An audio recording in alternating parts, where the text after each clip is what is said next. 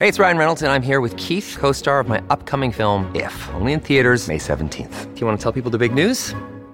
All right, I'll do it. Sign up now and you'll get unlimited for $15 a month in six months of Paramount Plus Essential Plan on us. Mintmobile.com slash switch. Upfront payment of $45 equivalent to $15 per month. Unlimited over 40 gigabytes per month. Face lower speeds. Videos at 480p. Active Mint customers by 531.24 get six months of Paramount Plus Essential Plan. Auto renews after six months. Offer ends May 31st, 2024. Separate Paramount Plus registration required. Terms and conditions apply if rated PG. Hello, everybody. This is Marshall Poe. I'm the editor of the New Books Network. NBN listeners like to read books and buy them. So we thought we'd tell you that right now, our friends at Princeton University Press are having a remarkable site wide sale. You can get 50% off books, including ebooks and audiobooks, with the code 50, F I F T Y, at checkout until May 31. You can save some real money on Princeton University Press books. I encourage you to go there and check it out. Welcome to the New Books Network. Hello and welcome back to the New Book in Indian Religions podcast. I'm your host, Dr. Raj Balkaran, and today I have the pleasure of speaking with Dr. Shankar Nair, who is assistant professor in the Department of Religious Studies and the Department of Middle Eastern and South Asian Languages and Cultures at the University of Virginia.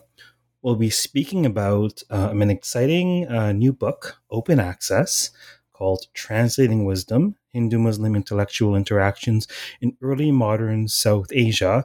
We'll also be talking about the role of this book in an upcoming panel um, at the American Academy of Religion. More on that a bit later in the podcast. Um, for now, uh, welcome, Shankar. Welcome to the podcast. Thanks so much, Raj. Uh, pleasure to be here, and I'm glad we're finally able to make this happen. Really appreciate it yeah, we were trying to make this happen, and then someone else scooped you up before me. I believe. Which podcast were you on? Uh, New Books in Islamic Studies. But from what I understand, you were pretty savvy, and you decided to withhold certain content, hoping you'd be on this one as well. Is that correct? Uh, that's right. Yeah, uh, I'd gotten someone's permission, in fact, to be on both, and so I, I sort of explicitly I, I, told the other uh, podcaster, I'm not going to talk about Hindu studies here. I'll just focus on Islamic studies. And then uh, afterwards, um, I was told, nope, you can only do one. Um, so I haven't yet had a chance to podcast about the sort of the Hindu studies side of the book, and I'm really grateful you're giving me the chance. Well, it sounds like you're in the right place, and uh, the stars have aligned, so to speak. Now, translating wisdom.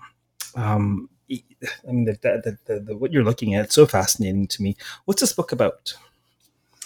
Uh, so, uh, it's about many things, um, but uh, uh, I guess the simplest answer to it is um, I'm, I'm, trying to find an angle into the phenomenon of um, Persian translations of um, Sanskrit texts, usually what we call Hindu Sanskrit texts, in the early modern period, during, during the Mughal period. Um, it's well known, sort of bibliographically, that there was a concerted Mughal effort, um, a, a, push to, to translate a large body of texts, uh, but the field has hardly begun to sort of examine these texts in any detail. Um, most of the field so far has focused on, uh, rightly, uh, examining these translations as a sort of political act. Um, it's, it's part of statecraft, a part of uh, Mughal imperial self fashioning, uh, which is all true. Uh, I'm just trying to take a different angle on the text, and uh, that's a bit more theological, a bit more conceptual, a bit more philosophical. many of these translations were done with teams of Hindu and Muslim scholars uh, working together, Persian pundit, uh, Sanskrit pundits and Persian scholars.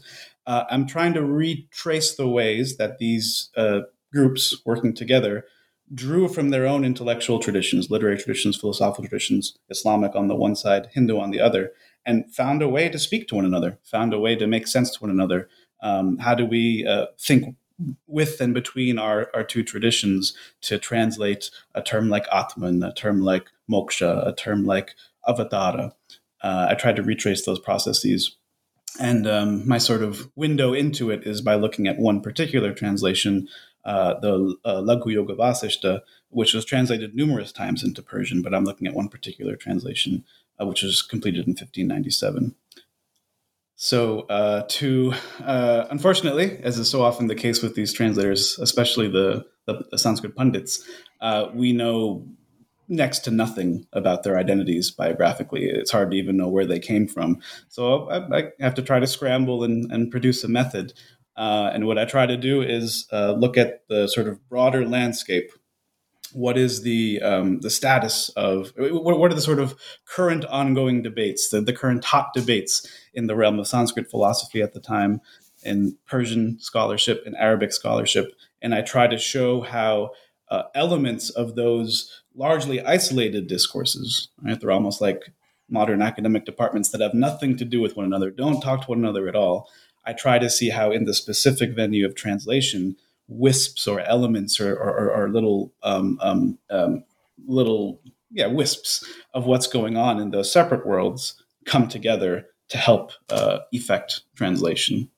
So then your project is a historical one where you are aiming to understand the world behind the text primarily.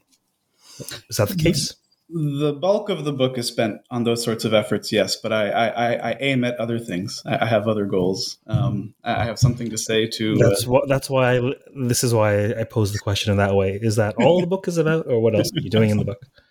no, it's not. It's not. Uh, um, um, um, so yeah, the, the, way that I try to frame it is um, so I'm, I'm, making certain interventions in Hindu studies and Islamic studies, and I, I try to also make an intervention in religious studies in general. Um, I suppose I'll start with that last one, which is um, I, have long noted and, and, sort of kept track of uh, discussions in um, religious studies about the prospect of, of learning from the other, whatever that might mean.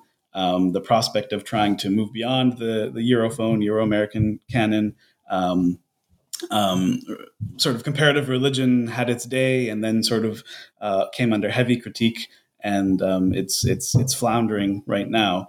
Um, and so I feel like the field's been sort of spinning its wheels for some decades now. There's goodwill for a kind of uh, effort to um, learn from the other, dialogue with other civilizations, other knowledge systems, I would add that it's sort of never been more important than it is right now for, for us to do that and, and pluralize in that way. Um, but we don't yet have a program, I don't think. There's no consensus for, for how to do it, how to go about it. And so my proposal is um, look, let's look at history. Um, I would argue that we have a, a, case with, with this particular translation and this particular translation movement of uh, two groups um, who sort of came of age in relative isolation from one another. So, sort of Hindu intellectual world and the uh, Muslim intellectual world, um, um, they sort of came to maturity in isolation. They didn't grow up together. And here now they're trying to craft a conversation. I simply want to look at um, how they crafted their conversation, I would say largely successfully, and see if we can learn any lessons from them um, for how we can uh, address similar issues in our own discipline today of religious studies. So, you mentioned in passing, but unpack a little bit about the impetus behind this this translation endeavor. Uh, the Persian translation of the Sanskrit text. Yes, yes. What was behind it? Uh, what was the agenda? What was it for? Um, um, um, why were Mughal rulers commissioning translations of Sanskrit texts into Persian? Right, right. You know, bare bones of it. Like, why was that happening? Right. Um, so, uh, as an imperial project, um, um, uh, undoubtedly, right, uh, um, statecraft was was a core piece of the project. The Mughals at the time are, are one of um, three major Muslim empires in the globe. There are also other empires in Central Asia. Um, and, and the, the, Mughals, you know, they, they, they, want to project themselves as, as uh, um, a powerful, flourishing empire. Um, so, of course, Emperor Akbar is um, the first of the Mughal emperor, emperors, um, you know, born and raised in South Asia. He really um, changes the way that the empire is cast and, and, and tries to project it as a South Asian empire, you know, of South Asians for South Asians, um, um, no longer referencing so strongly the, the Central Asian heritage that um, the Mughals um, hail from. Um, and so, in, in crafting this um, locally South Asian uh, sort of uh, uh profile or image, uh, Akbar has certain difficult choices to make he also, at the same time, has to keep competing with the Safavids and the Mughals, the other two major empires. How do you do that? Um, the right choice, it's a smart choice, is to focus on Persian. Um, and and um, Akbar starts promoting Persian, pouring um, uh, vast patronage into Persian, um, because Persian is the sort of common language. The Safavids work in Persian, speak in Persian, the Ottomans as well. So it's it's a language of international prestige, thus accomplishing one of Akbar's goals. Um, but Persian also works well for the local context of South Asia. Uh, it's not Arabic, Arabic still has this sort of inescapably Islamic identity about it, and hence would be alienating for, for non-Muslim populations.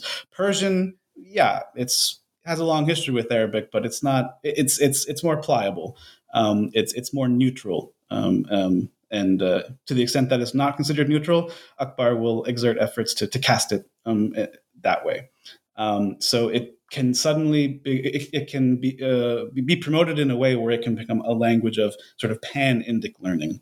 And sure enough, it doesn't take long for there to be a, a, a large body of Hindu scholars, Jain scholars, Hindu and Jain bureaucrats. Um, to be an educated person in this period is to know Persian. Uh, continuing that um, goal of, of uh, appealing to right the local South Asian masses who are majority non-Muslim, um, you show them that you you care. You care about their heritage. You care about their knowledge. You care about their culture. Um, by translating all these Sanskrit texts into Persian, it's a way of sort of showing that um, this corpus is part of who we are as the Mughal Empire, right? Um, your heritage is part of, of, of, who we collectively are.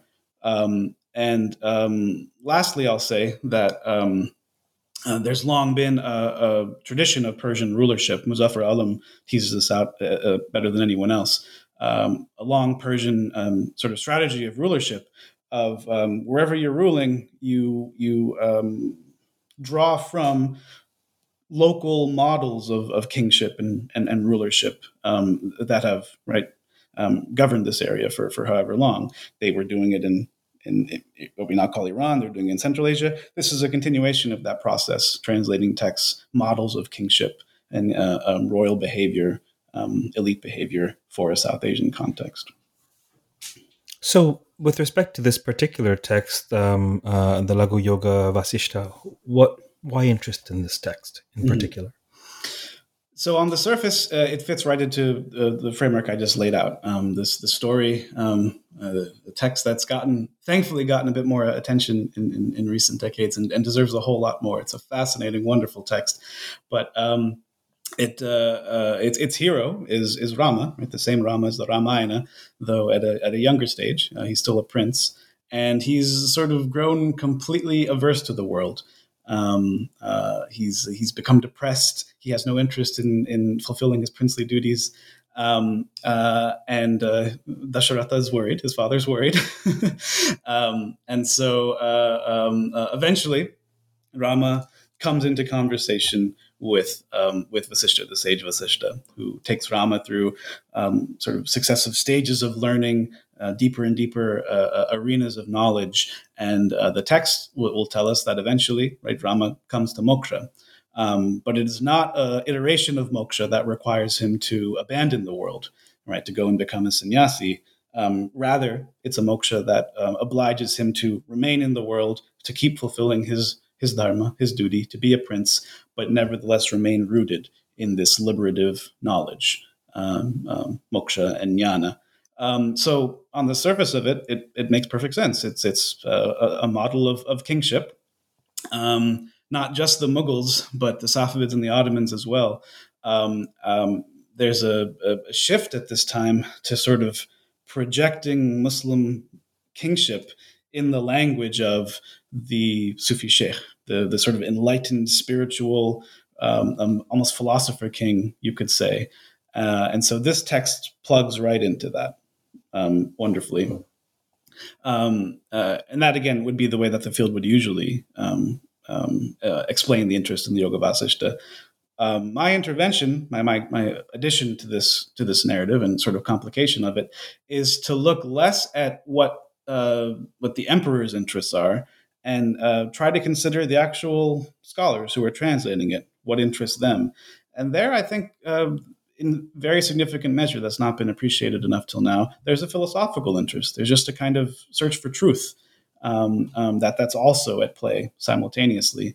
And uh, I think you you look at the passages that get the most attention among scholars at this time.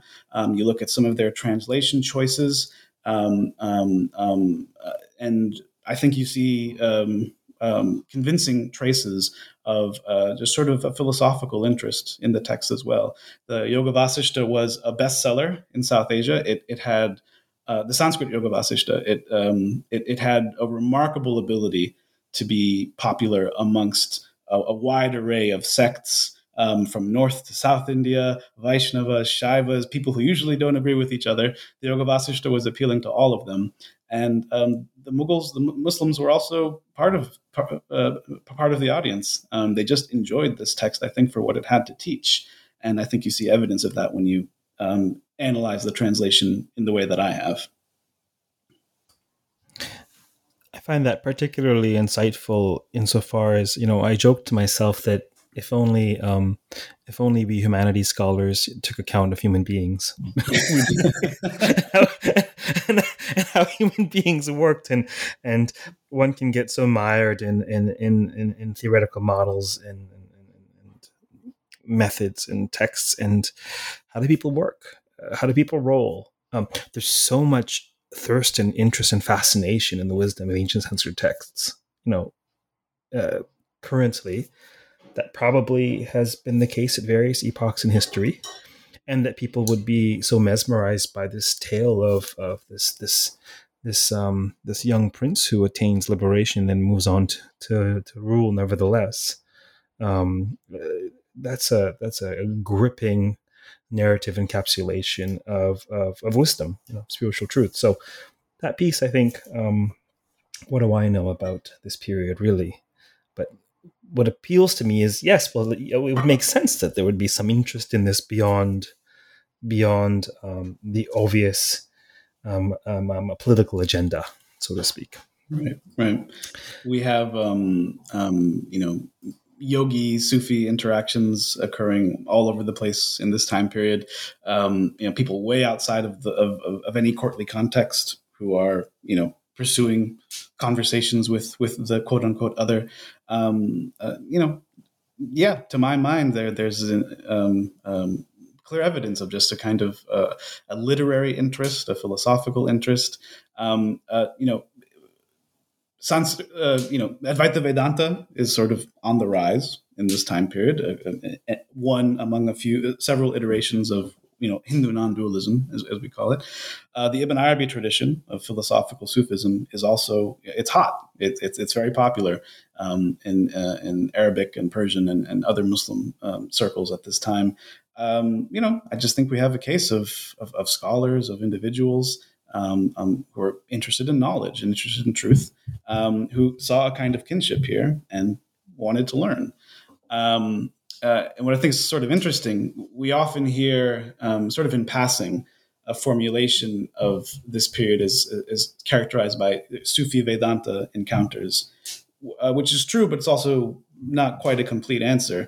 Um, um, you, you, see uh, numerous moments in, in the textual record where Advaita Vedanta, as we usually classically think about it, right, the, the Shankara Advaita Vedanta, it, it's actually metaphysically a bit confusing for a lot of Muslims. Um, it's an iteration of Advaita Vedanta that doesn't make any sense, mostly because Brahman is completely passive, um, which doesn't really mesh with uh, Islamic uh, non-dualist visions of a, of a, of a dynamic and active, uh, uh absolute divine creator um, uh, who sort of dynamically projects the world. Um, so uh, what we normally think of when we say Advaita Vedanta doesn't make a whole lot of sense to, to Muslims in this period. The Yoga Vasishta it had been appropriated by the Advaita Vedanta tradition by this time, but its origins are not um, from from that school.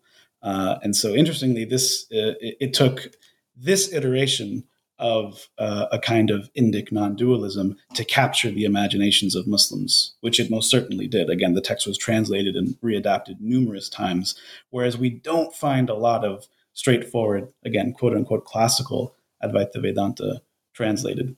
Um, so it is a, a, Sufi Vedanta encounter in a certain way, but the picture is also much more complicated. And you know, you only tease out something like that when you pay attention a little bit to the philosophical and theological details. What's your data for this book? What sources are you looking at? What you know, what what you look at? Right. Uh, so the Sanskrit text of the Laghu Yoga Vasishta is is is a, is a minefield. um, uh, there's been a group of colleagues in, in, in Europe, especially specifically Walter Slaje and Jürgen Hanneder, um, who have done just fantastic work retracing the very complex textual history um, uh, of this text, the Sanskrit Laghu Yoga Vasishta. It has its origins are in a, an earlier text um, that comes out of Kashmir called the Mokshopaya, and it's a sort of complicated process by which this text gets shortened and redacted and sort of recast and reframed and, and modified to become the Laghu Yoga Vasishta. I don't have to go deep into those manuscript waters, thankfully, but um, um, that's how we get to the Sanskrit text that, uh, or something close to the Sanskrit text that these scholars would have had when they were doing the translation.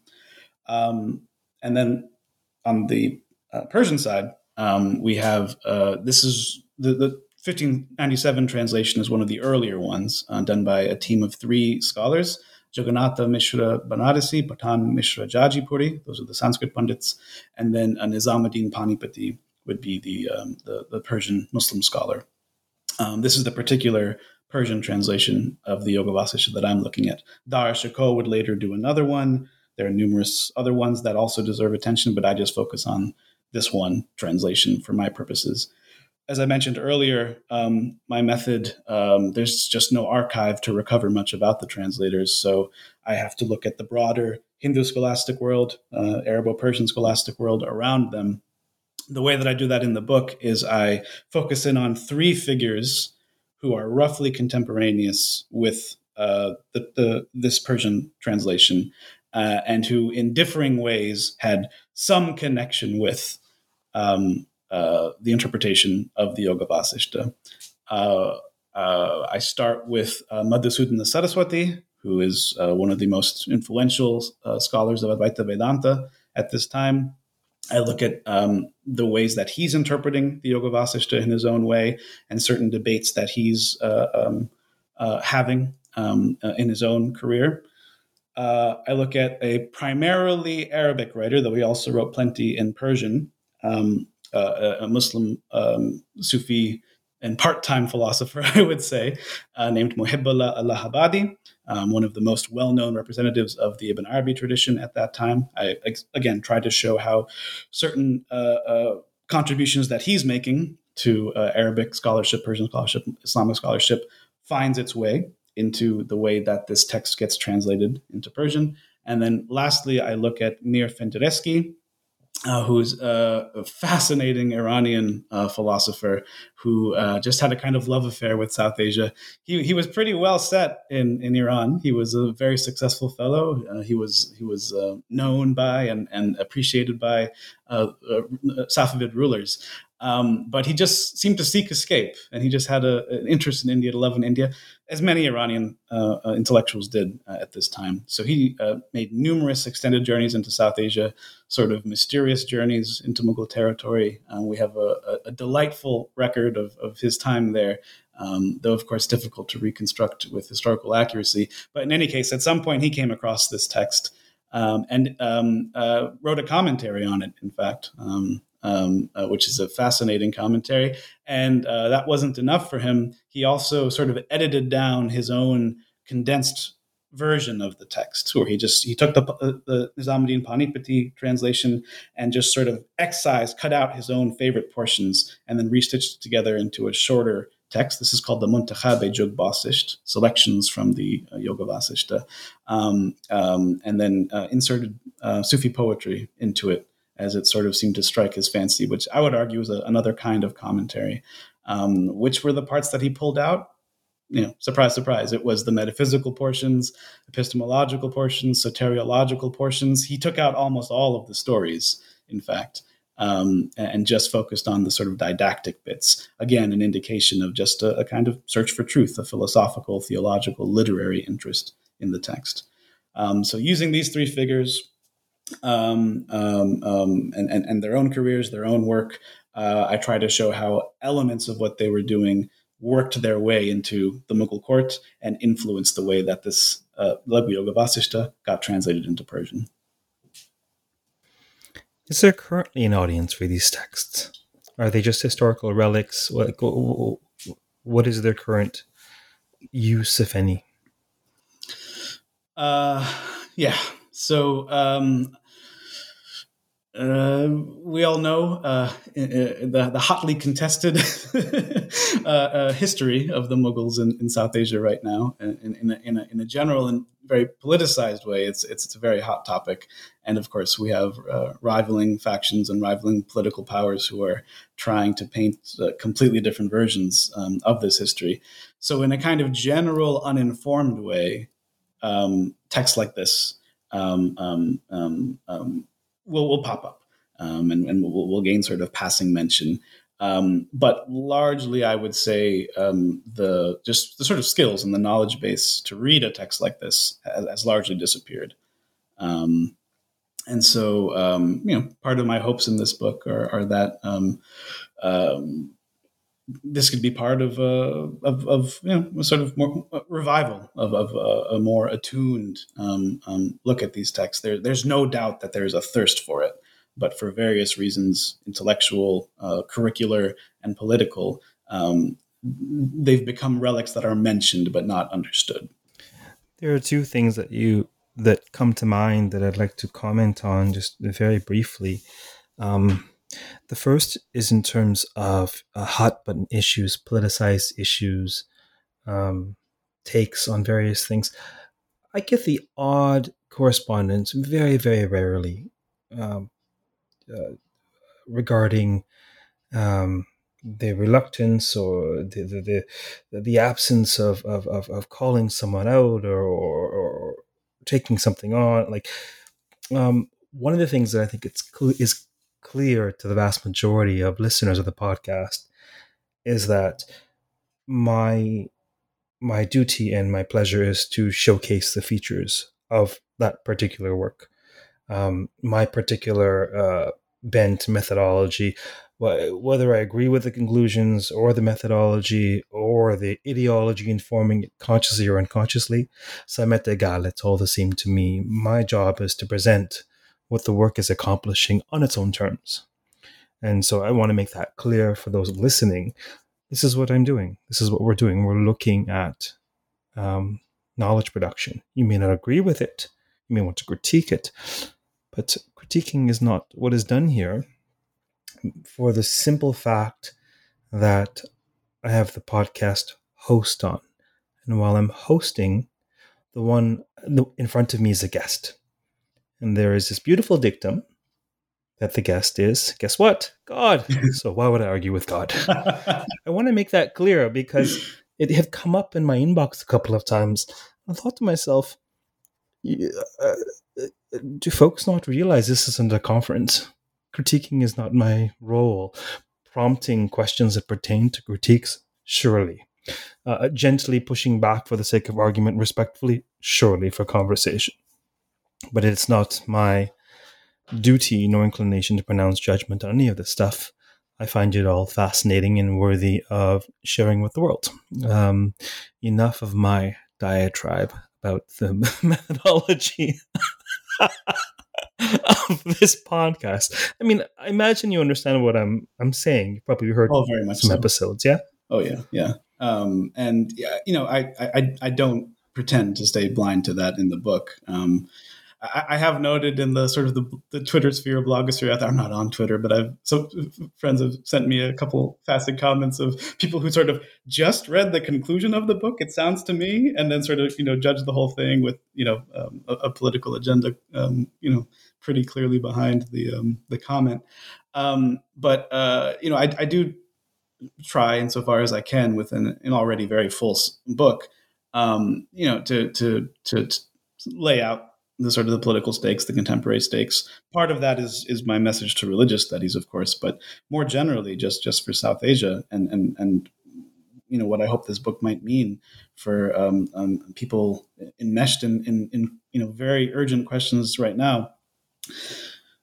You know there, there's a kind of technique in a lot of of of, of uh, um, Mughal history scholarship where you know we make the move that historians always make, where we say that, you know, my job is just history and we need to understand things on their own terms. We need to be careful about judging the past through a modern lens. And all of that is is, is right on. And um, and I make very similar qualifications um, throughout the book. Um, but I'm, I, I don't want that to then become an excuse to make this just irrelevant. Um, and so to make these materials just irrelevant, I want them to be alive. I want them to be usable and meaningful to people today. And so the caution that I offer in the book is, um, again, through this lens of, of um, um you know, learning from the quote unquote other. How do we do this um, in a responsible way and an effective way? Um, part of what I want uh, uh, modern readers to do is, uh, on the one hand, to to be aware of our political presuppositions on all sides of the debate, all sides of the aisle. Um, uh, it uh, uh, it the sort of liberal voices in academia, we can often be blind to our liberal presuppositions, and we can pursue uh, a sort of, uh, however subconsciously, uh, a, a, perception of the past that is one of tolerance, that is one of of, of, of, of good times, the exact opposite of what South Asia is today, more or less, right? I'm simplifying and being a bit um, terrible, but um, a great, uh, probably the majority of my book, in fact, um, uh, isn't actually about the moments of contact and dialogue. It's actually about the moments of um, uh, Hindus and Muslims completely ignoring one another.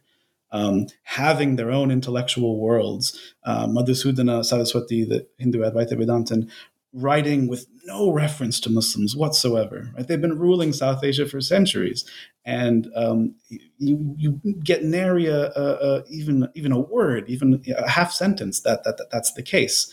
Um, there's been a habit in Hindu studies to, to sort of to sort of say that you know this is a sign of the sort of astounding navel gazing of of, of the Sanskrit intellectual world, almost like ostriches with their head in the sand, um, just not seeing the way things are.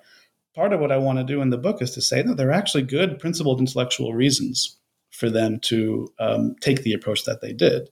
Um, and it's, it's, kind of a respectable scholarly stance in, in, in certain um, uh, in certain ways.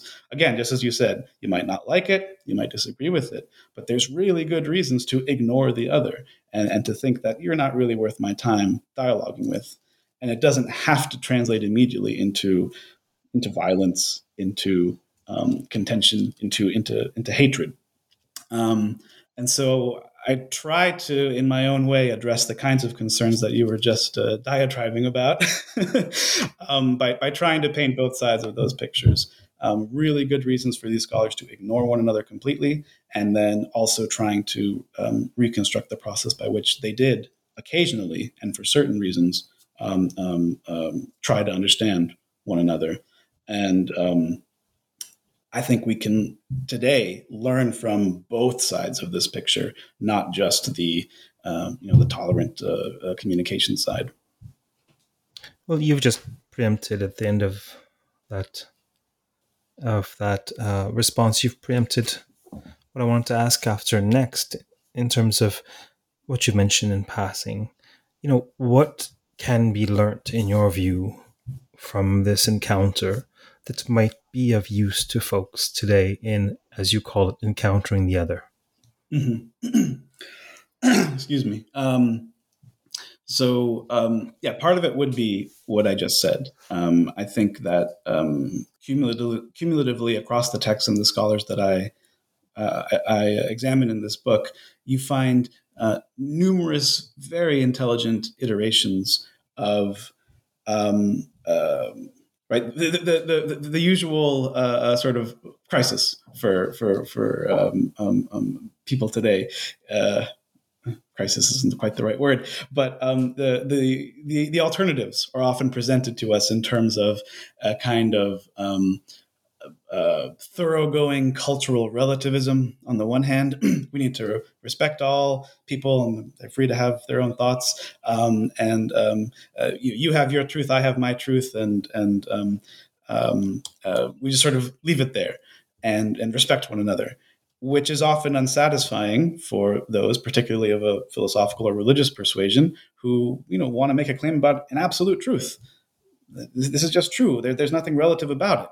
Um, and, and, something about faith and something about religion often seems to demand that, um, and, which takes us to the other side of the picture, where uh, a, a, thirst in right many human societies around the globe today where they, they want to stake a claim to a sort of absolute truth. Um, you know, don't try to relativize me. Don't try to um, um, um, um restrict my ability to just say when I think something is false, when I think something is wrong. Uh, that I have to sort of bow down to uh, this uh, overarching umbrella of, of, of, tolerance and respect. Um, um, I think with it, across the text and the figures that I look at in this book, we find numerous al- iterations of an alternative way to seek a kind of middle road, uh, a way where you can make a claim of absolute truth um, without that having to result in a, a simplistic kind of oppositionality, um, as we see right typified across the globe today, not just South Asia. Uh, I think we see uh, versions of this um, uh, this kind of dynamic. These these two alternatives um, butting heads with one another. Um, we need something different. We need a middle way. We need something more intelligent. I think these figures offer us um, uh, resources for thinking about that. Um, I think also uh, there's numerous things I'd say, but I'll just uh, I'll end with this. Um, um, this is a message for religious studies. It's also sort of a message more more generally. Um, when these two communities, the Hindu scholars I'm looking at and the Muslim scholars I'm looking at, um, when they sat down to sort of craft this dialogue and, and, and find a language to make sense of one another, they started with metaphysics. That was where they um, seemed to gravitate towards we, we have to get metaphysics straight first. So that's just a fancy word for truth claims, right? Um, what we take to be true, not just sort of um, um, um not not not not just mental constructions in a kind of imaginative fancy way but you know what do we take to be true what do, what do you say what do we say we have to start our dialogue there getting that straight between us um, in religious studies certainly that's not where we start right? We we we um, um, we, we don't do metaphysics so much anymore. Um, um there's uh, numerous factions of religious studies which will um, even take a stronger stance that you know we we we shouldn't we, we cannot do metaphysics. That that that's foreign uh, to our uh, character as a discipline. Um, uh, and uh, I think that's led us to some of the roadblocks that, that we're at right now. Um, um, so uh, I would point not just to this example, but numerous historical examples of civilizations crafting a dialogue with one another. Um, often you find the starting point is sometimes it's epistemology, often it's metaphysics, um, surprisingly often. And for us to uh, um, fairly uniquely, maybe in all of history, try a very different approach, eschewing metaphysics, um, maybe there's something for us to learn from that, that, that it might be a wrong-headed approach. So that's certainly true of religious studies. I would I would say you know even um, you know just global conditions in general. Um, um, metaphysics is sort of seen as an arcane enterprise. And we even in sort of non-academic interreligious uh, uh, um, initiatives and um, um, into religious dialogue and things like that. Um, uh, th- there's just something about modern thinking that um, often shies away from starting with something like metaphysics. Um, but that's not what the historical record shows us for some of the more successful moments of dialogue that that we, we have seen in human history. So that might be something we should try to learn from and, and reimagine how we approach it today. So let's maybe take a moment and uh, just unpack or dig into this point about metaphysics, just to make it a little more more clear. Um, are you uh, so in saying that religious studies doesn't really do metaphysics anymore, and uh, uh, um, with the if you can wave a wand, you had a magic wand, right? A magic metaphysical wand. If you could wave a wand. um, uh, would the field of religious studies uh, be engaged in the academic study of metaphysical claims more, be taking stances on metaphysical, metaphysical claims? You know, what will that look like? Uh, and the second part of the question is where is the proper space currently for metaphysics, metaphysical discourse, would you say? Right, right. Excellent questions. And uh, I'm not going to wave that wand because I don't know. I'm going to hold no, it. don't wave the wand. Don't wave the wand. Just tell us about it. We, you know, we're attached to the way things are right now. Please don't wave the wand. Just tell us. Until I have a better idea, I'm not going to wave it quite yet. I don't want to make a worse disaster.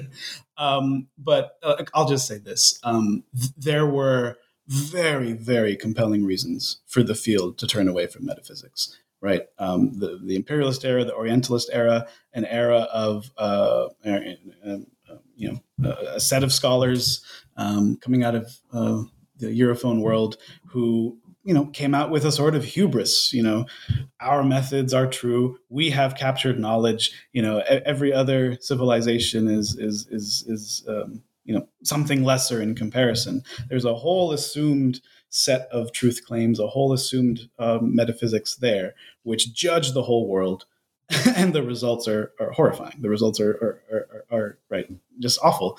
Um, um, the critique of that and the move against that, the move to um, create this kind of protective umbrella, uh, let's stop the business of immediately judging other cultures. Um, the power dynamics are just atrocious um, and uh, go about things another way, right? Let's analyze cultures on their own terms. We're not going to ask if it's true. We're not going to ask if it's right. Um, um, but you know, we're going to respect them and uh, um, um, um, let their culture be their culture with their own norms, their own mores, etc., etc. We analyze that. We look at that. That's interesting. We can ask certain questions. but let's just shove aside the business of uh, um, trying to finally adjudicate, um, you know, which one is superior, which one is inferior. Excellent, excellent reasons for our field to make that move. Um, but I think the the problem we come up against is if, if we do really want to take seriously this this call in religious studies that's been going on for decades of learning from the quote unquote other quote we often see this phrase taking the other seriously. Uh, I don't know how we can do that um, with this sort of protective umbrella in place. Um, now, if I wave that magic wand right now and we started doing metaphysics again, I, I'm deeply skeptical that the field has pluralized enough, right? That it's, um, um, um, you know, that there's enough representation of non-Christian or non-Europhone voices, that there's a sufficient body of, you know, robust scholarship from other perspectives. Uh, I don't, I'm deeply skeptical that there's yet enough of that entrenched in religious studies to avoid a similar kind of bias playing out again. And the same sort of Eurocentric perspectives and assumptions would end up dominating once again and judging the other, um, um, hopefully with a little bit more care and nuance than from the age of imperialism. But, you know, we know the way power dynamics can often play out in the academy. So I don't know that we're there yet. Um, and, uh, uh, and that we're not only I don't know that we're epistemically plural enough. Um, in fact, I'm sure we're not. Um, so what I th- suggest in the book is that you know we we even in Hindu studies, um, sort of ironically, um, um, uh, as that sort of Orientalist air has come under increasing critique. At the same time, just my own um, passing perception, I feel like less than ever are we actually engaging as a field with you know pundits from South Asia, uh, people, you know, great scholars who came out of a, a, completely different kind of curriculum and a completely different kind of formation. Um, I think we engage with those voices less than ever, um, which is a bit ironic as the, the, the hubris of Orientalism is, is um, um, um you know, coming under increasing critique. Um, we need to revive something like that again. Um, but if we revive something like that again, we need to do it in a way where it, it doesn't have the same effects as it did the first time, right? Um, where uh, their knowledge just gets sucked into and subsumed under our umbrella, um, the juggernaut of uh, the sort of modern Western academy. Um, but rather, we need to go about it in a way where they're more equal players on the field.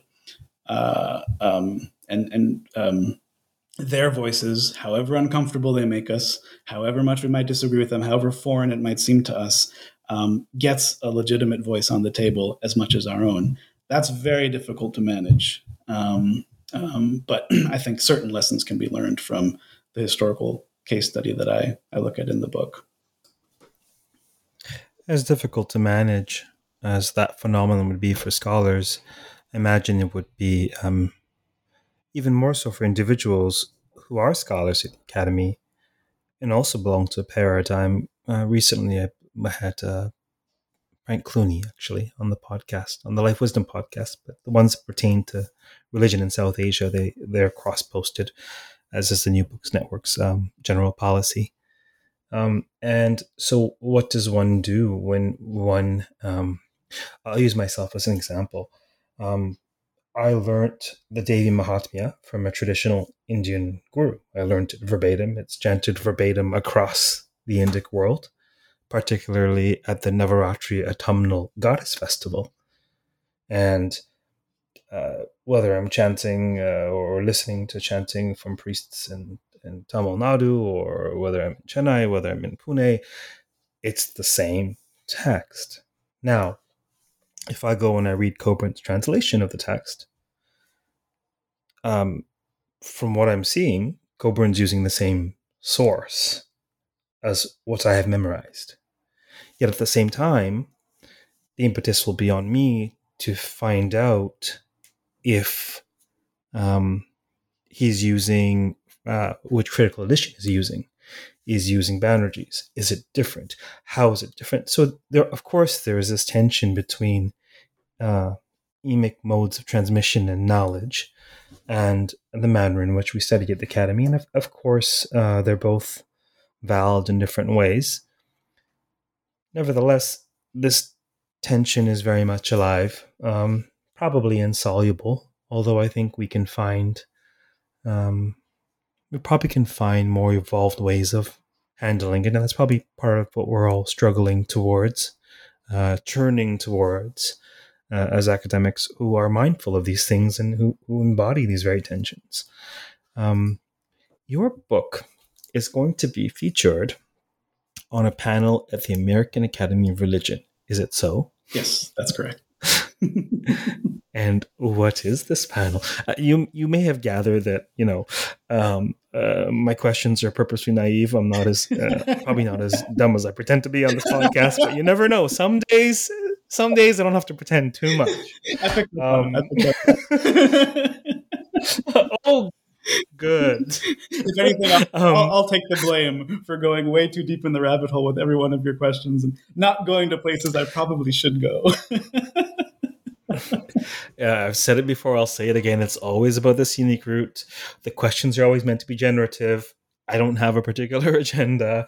Let's just see what what what you know what's what's spoken, what's uttered aloud in the moment, as part of the oral tradition of the podcast.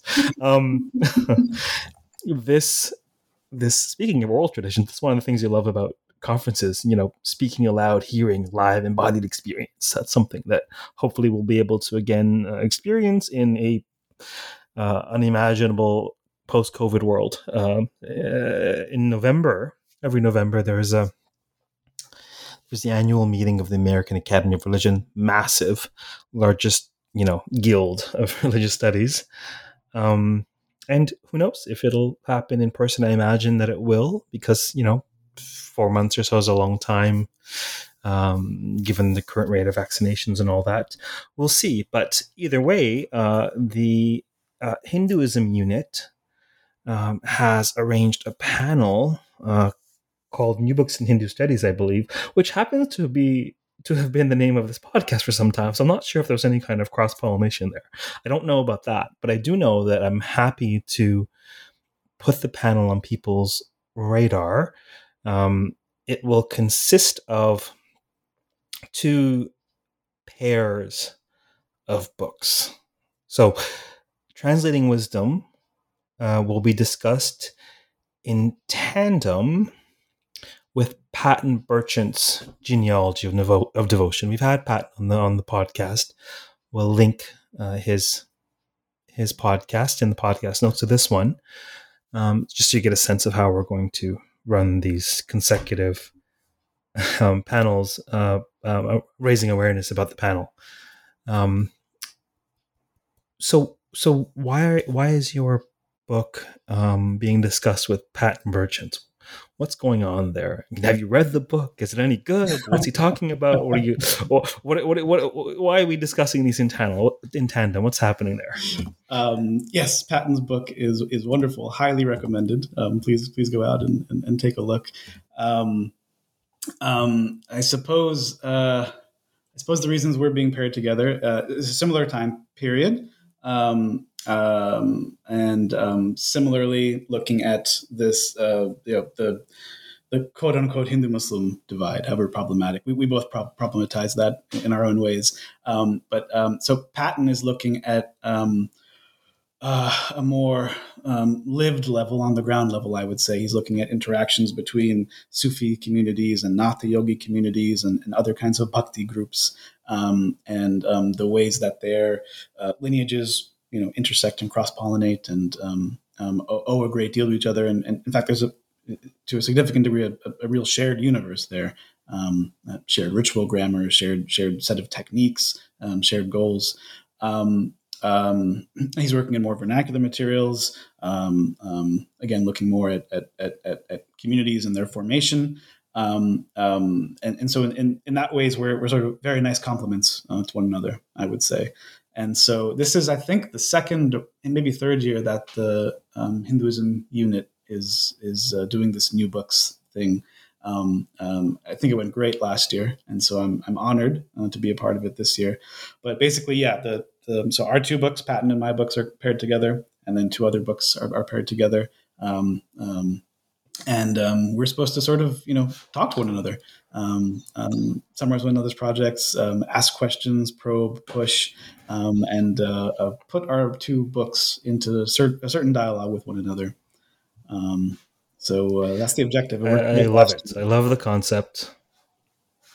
Yeah, no, it's well, obviously you think I'd love a panel called New Book you, you think I would enjoy a panel called New Books in Hindu Studies, anyhow. But I love the the the the the, the samvada, the um, uh, the dialogue, right? Authors dialoguing, and that's so fruitful. It's so fruitful. I, I've learned so much speaking to the authors, well above and beyond reading the books.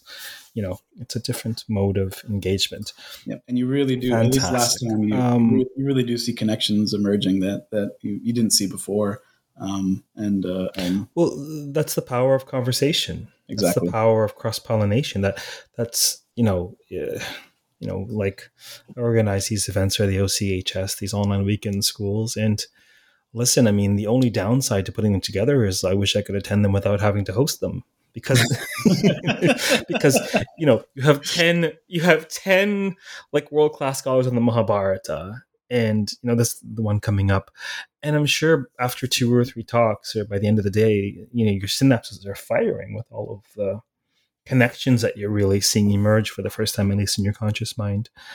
Um, so it should be a fascinating panel. I really hope to attend it in person uh, uh, you know god's willing. Uh, um, and we'll have one it just so happens that we've already had uh, Patton on, so we'll interview you.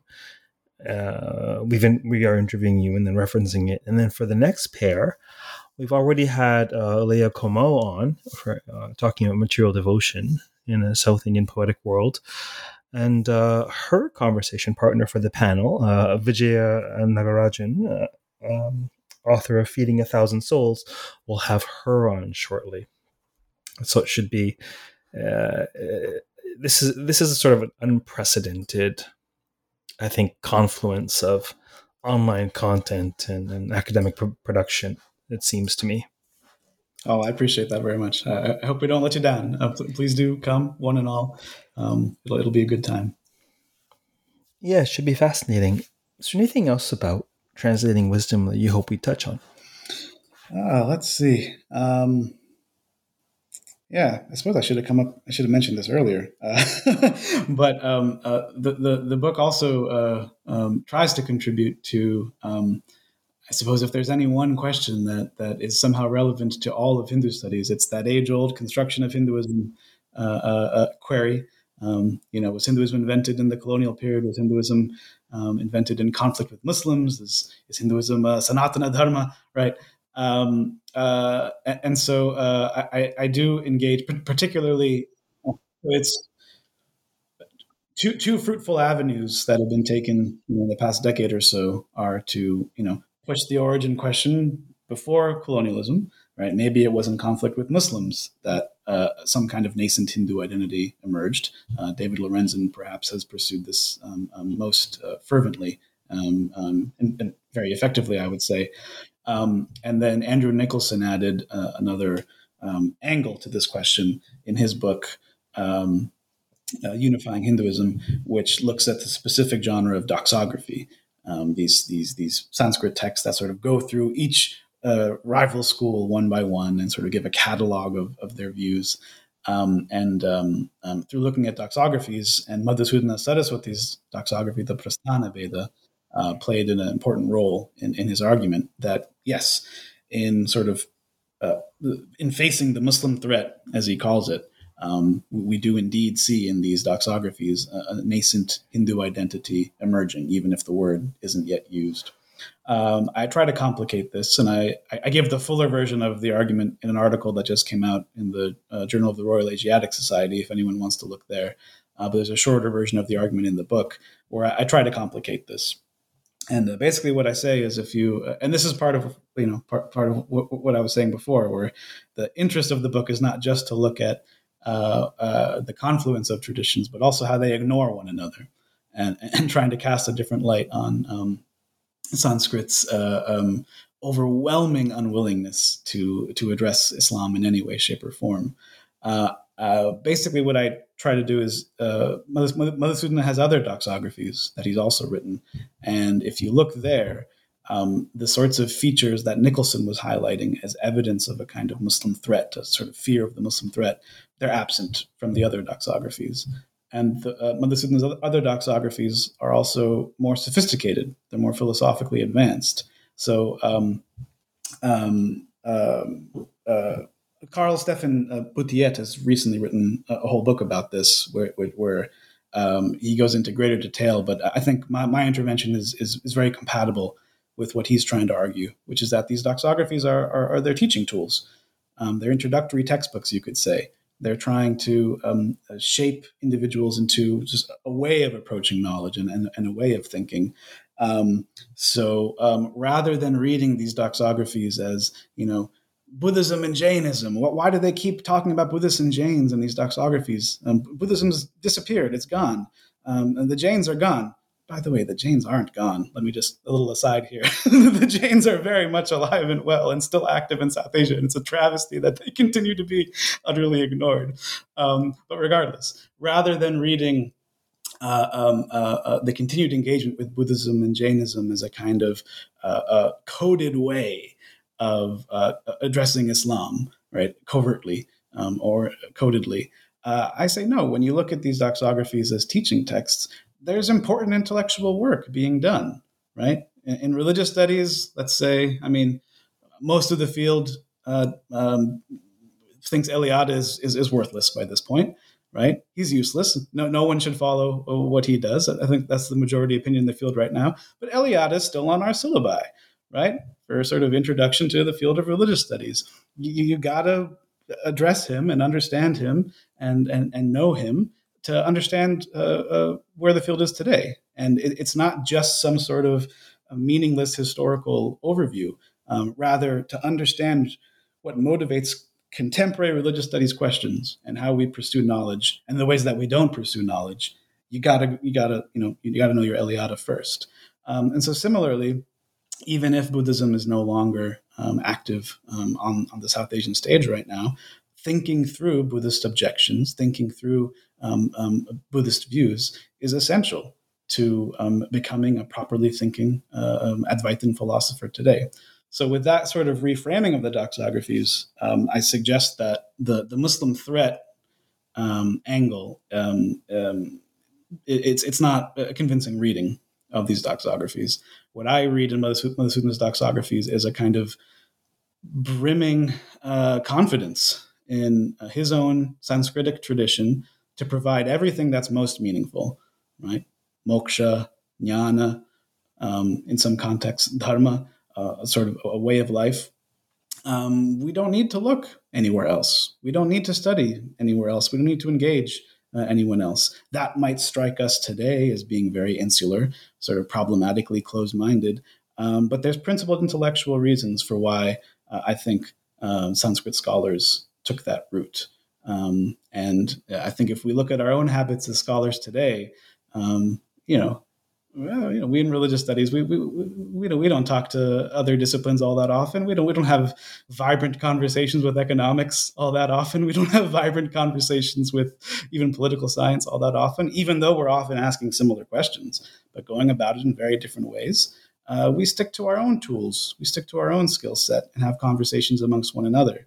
Um, so, um, uh, and, uh, and I, I, don't think we would characterize our, our, our own, uh, um, work as um, being reactive to the threat of, of other disciplines, other forms of knowledge, what have you. Um, so I think we simply have a, a case of um, um, um teaching texts that are uh, promoting a particular kind of intellectual life, and there's just no need to to respond one way or another to something like Islam.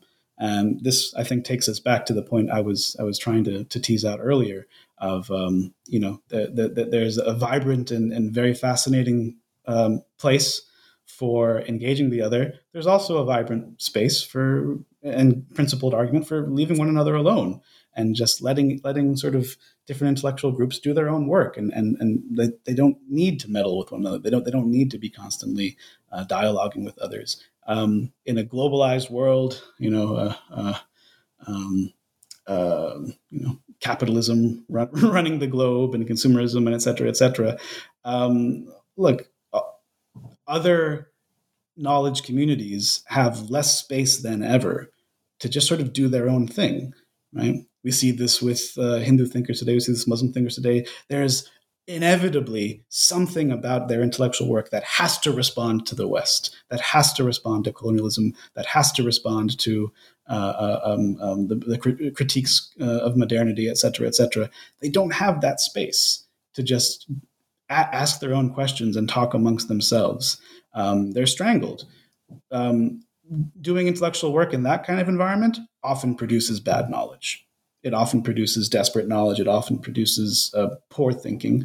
Uh, I think that's part of how we've arrived at the situation where we are today, um, where you know just parodies of, of what could be called knowledge becomes the animating drive of all sorts of ideological movements, political movements, what have you. Uh, I don't know how we go about giving other civilizations the space to just sort of be themselves, uh, but I think it's crucial that we do find ways to to to give the rest of the world that kind of space, uh, or we're only going to see this crisis getting worse, in my view. It's a thought provoking um, end to our conversation. Thank you very much for appearing on the podcast today. Thanks so much, Raj. Thanks for making the time. Oh, my pleasure. Uh, for those of you listening, we've been speaking with Dr. Shankar Nair, who is assistant professor at the University of Virginia. We've been speaking about his brand new 2020 uh, University of California Press publication, Translating Wisdom. It's available open access. The link will be in the podcast notes the book will be covered as part of an American Academy of Religion upcoming panel. That link will also be in the podcast notes. Until next time, stay safe, stay sane, and keep contemplating um, the cross pollination of civilizational ideas. Take care.